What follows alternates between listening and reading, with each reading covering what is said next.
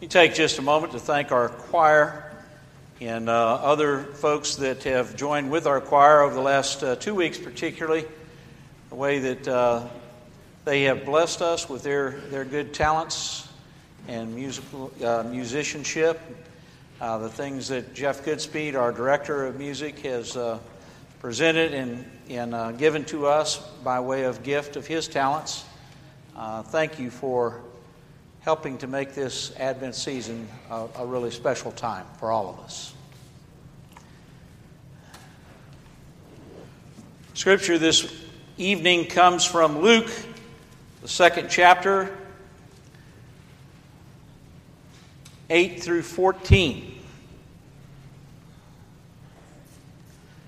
In that region, there were shepherds living in the fields, keeping watch over their flock by night. Then an angel of the Lord stood before them, and the glory of the Lord shone around them.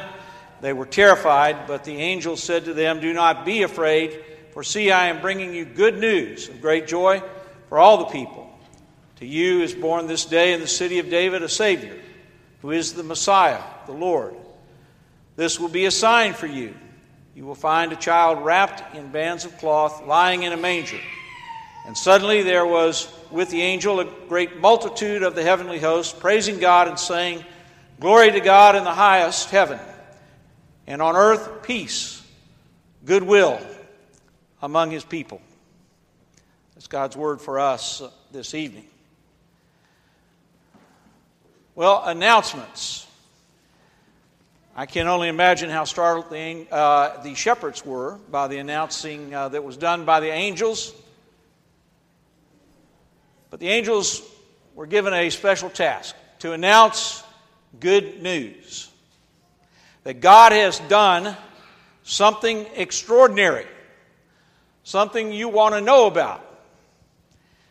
In this sanctuary this evening and throughout the Advent season, everything you see around you is an announcement. It is a way for us to announce and continue a tradition of announcing what God has done, the extraordinary thing that God has done.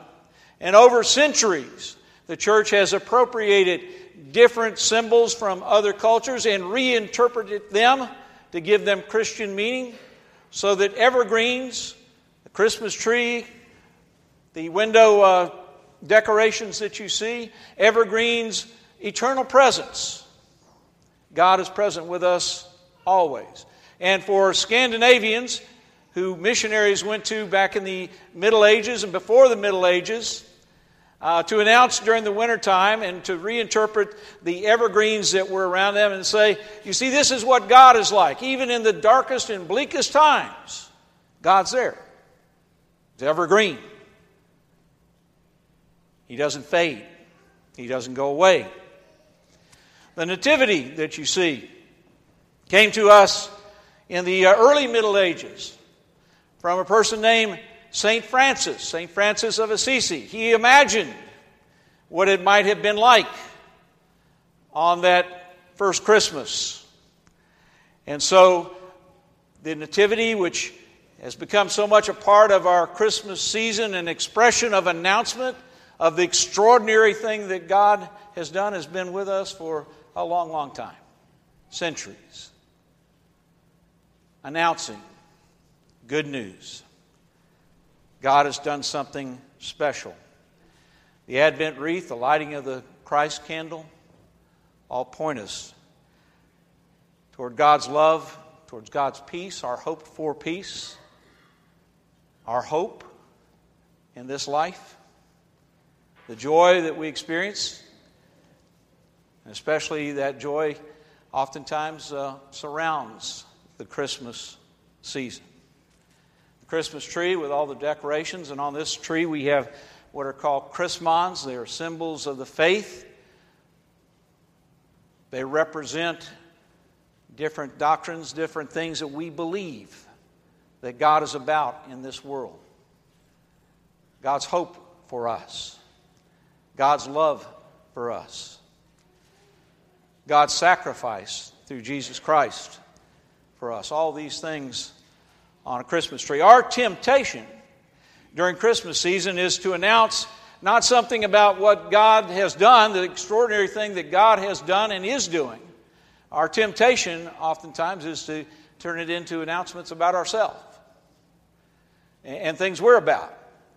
So I thought about the Christmas tree in our house. And we do have symbols on there that, that represent the faith. But we've also got the Boilermaker Special. and we've got, you know, the Niagara Falls ornament that we bought when we went to Niagara Falls. And the Yellowstone Park ornament. We've got a, you know, we can, you can go on a travel log, you know, a tour just by looking at our Christmas tree. And they're good memories. And it's uh, important to remember good memories during Christmas time. But it's really announcing something about ourselves, and perhaps it's announcing something about how God has blessed us in our own life. But we can get carried away with these announcements about ourselves from time to time. We've got angels hanging on that tree uh, for each of us, and they've got our name on it. So we're, we're angels hanging on that tree.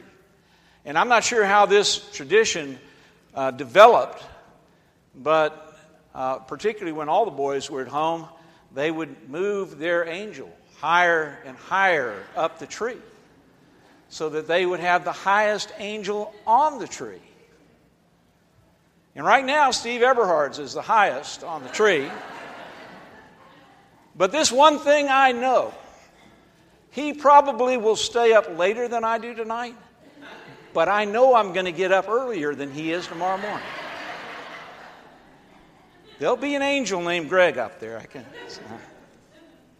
Our temptation during Christmas is to sometimes announce things about ourselves and forget the extraordinary announcement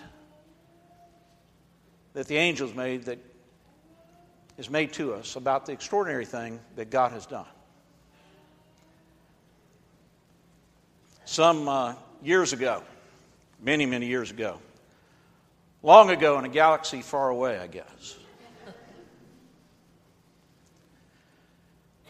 a friend of mine had returned from, and at the time I was living in, in Atlanta, Georgia, and a friend of mine had returned from Jerusalem.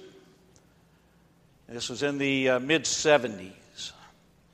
And he told a story, uh, an experience that he had. He said, I came out of the YMCA in Jerusalem. And as soon as I came out, there was a car bomb that exploded just two blocks down the street. And there were people scattering everywhere. It was chaos, smoke, fire at the site of the explosion. And I cried out, God, do something. Do something. And he said almost immediately, God said, I thought, you know, almost could hear the voice, but I certainly experienced this. Uh, I felt God saying to me, You do something. So at this point, I, I was hanging on the edge uh, of wanting to know, well, then exactly did he give you some more information on that? And my friend simply said, That's, that's all I know that, that I heard, that I experienced. Just those words, you do something. I've thought about that a lot over the years. God do something. And in this world, right now, particularly, I think probably all of us, sometime in the last month, two months, three months, last week, perhaps have cried out, after we have read about something horrendous, God, do something. I think God may still be saying to us, You do something. And as I thought about it, some thoughts came to me when I asked that question What can I do? What can we do? And so the words that came to me is love God with all your heart and your neighbor as yourself. An eye for an eye and a tooth for a tooth, revenge doesn't work. Try to restore relationship. Eye for an eye, tooth for a tooth. You come to Christmas dinner, practicing an eye for an eye, and maybe you can't find the fork to eat the Christmas dinner. You can't see. And maybe even if you find the fork, you can't eat it anyway because you won't have any teeth. Revenge doesn't work. Try to restore relationship. If somebody needs a coat, give them one. If somebody needs you to walk a mile with them during a troubled time in their life, walk it. And if you need to go the extra mile with them, do it. Walk with them. Forgive others as God has forgiven you. Stop going around trying to fix other people. Look at yourself first and work on your faults and weaknesses. And ask God to help you with that. Ask, and you will receive. As far as it depends on you, make peace with your brother or sister. Don't hold grudges. And oh, by the way, do unto others as you would have them do unto you. Now that's extraordinary. That's what the Son, the Savior, that's what Jesus says to every one of us. The angels announce that God has done something extraordinary. What would your life become if you lived the good news? What might this world become if we, the church, lived the good news? The announcement's been made for us. The angel said, For unto us this day a Savior has been born. The Messiah, the promised one, has been born. And He's given us extraordinary things to do.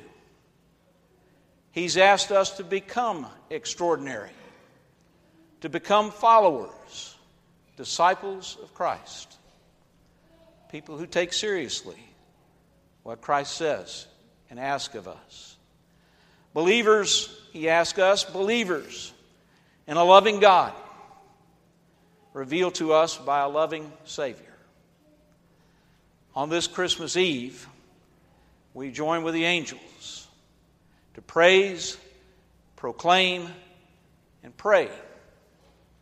Christ has come. Glory to God in the highest. And on earth, peace, goodwill among all his people, all God's creation. Let us pray.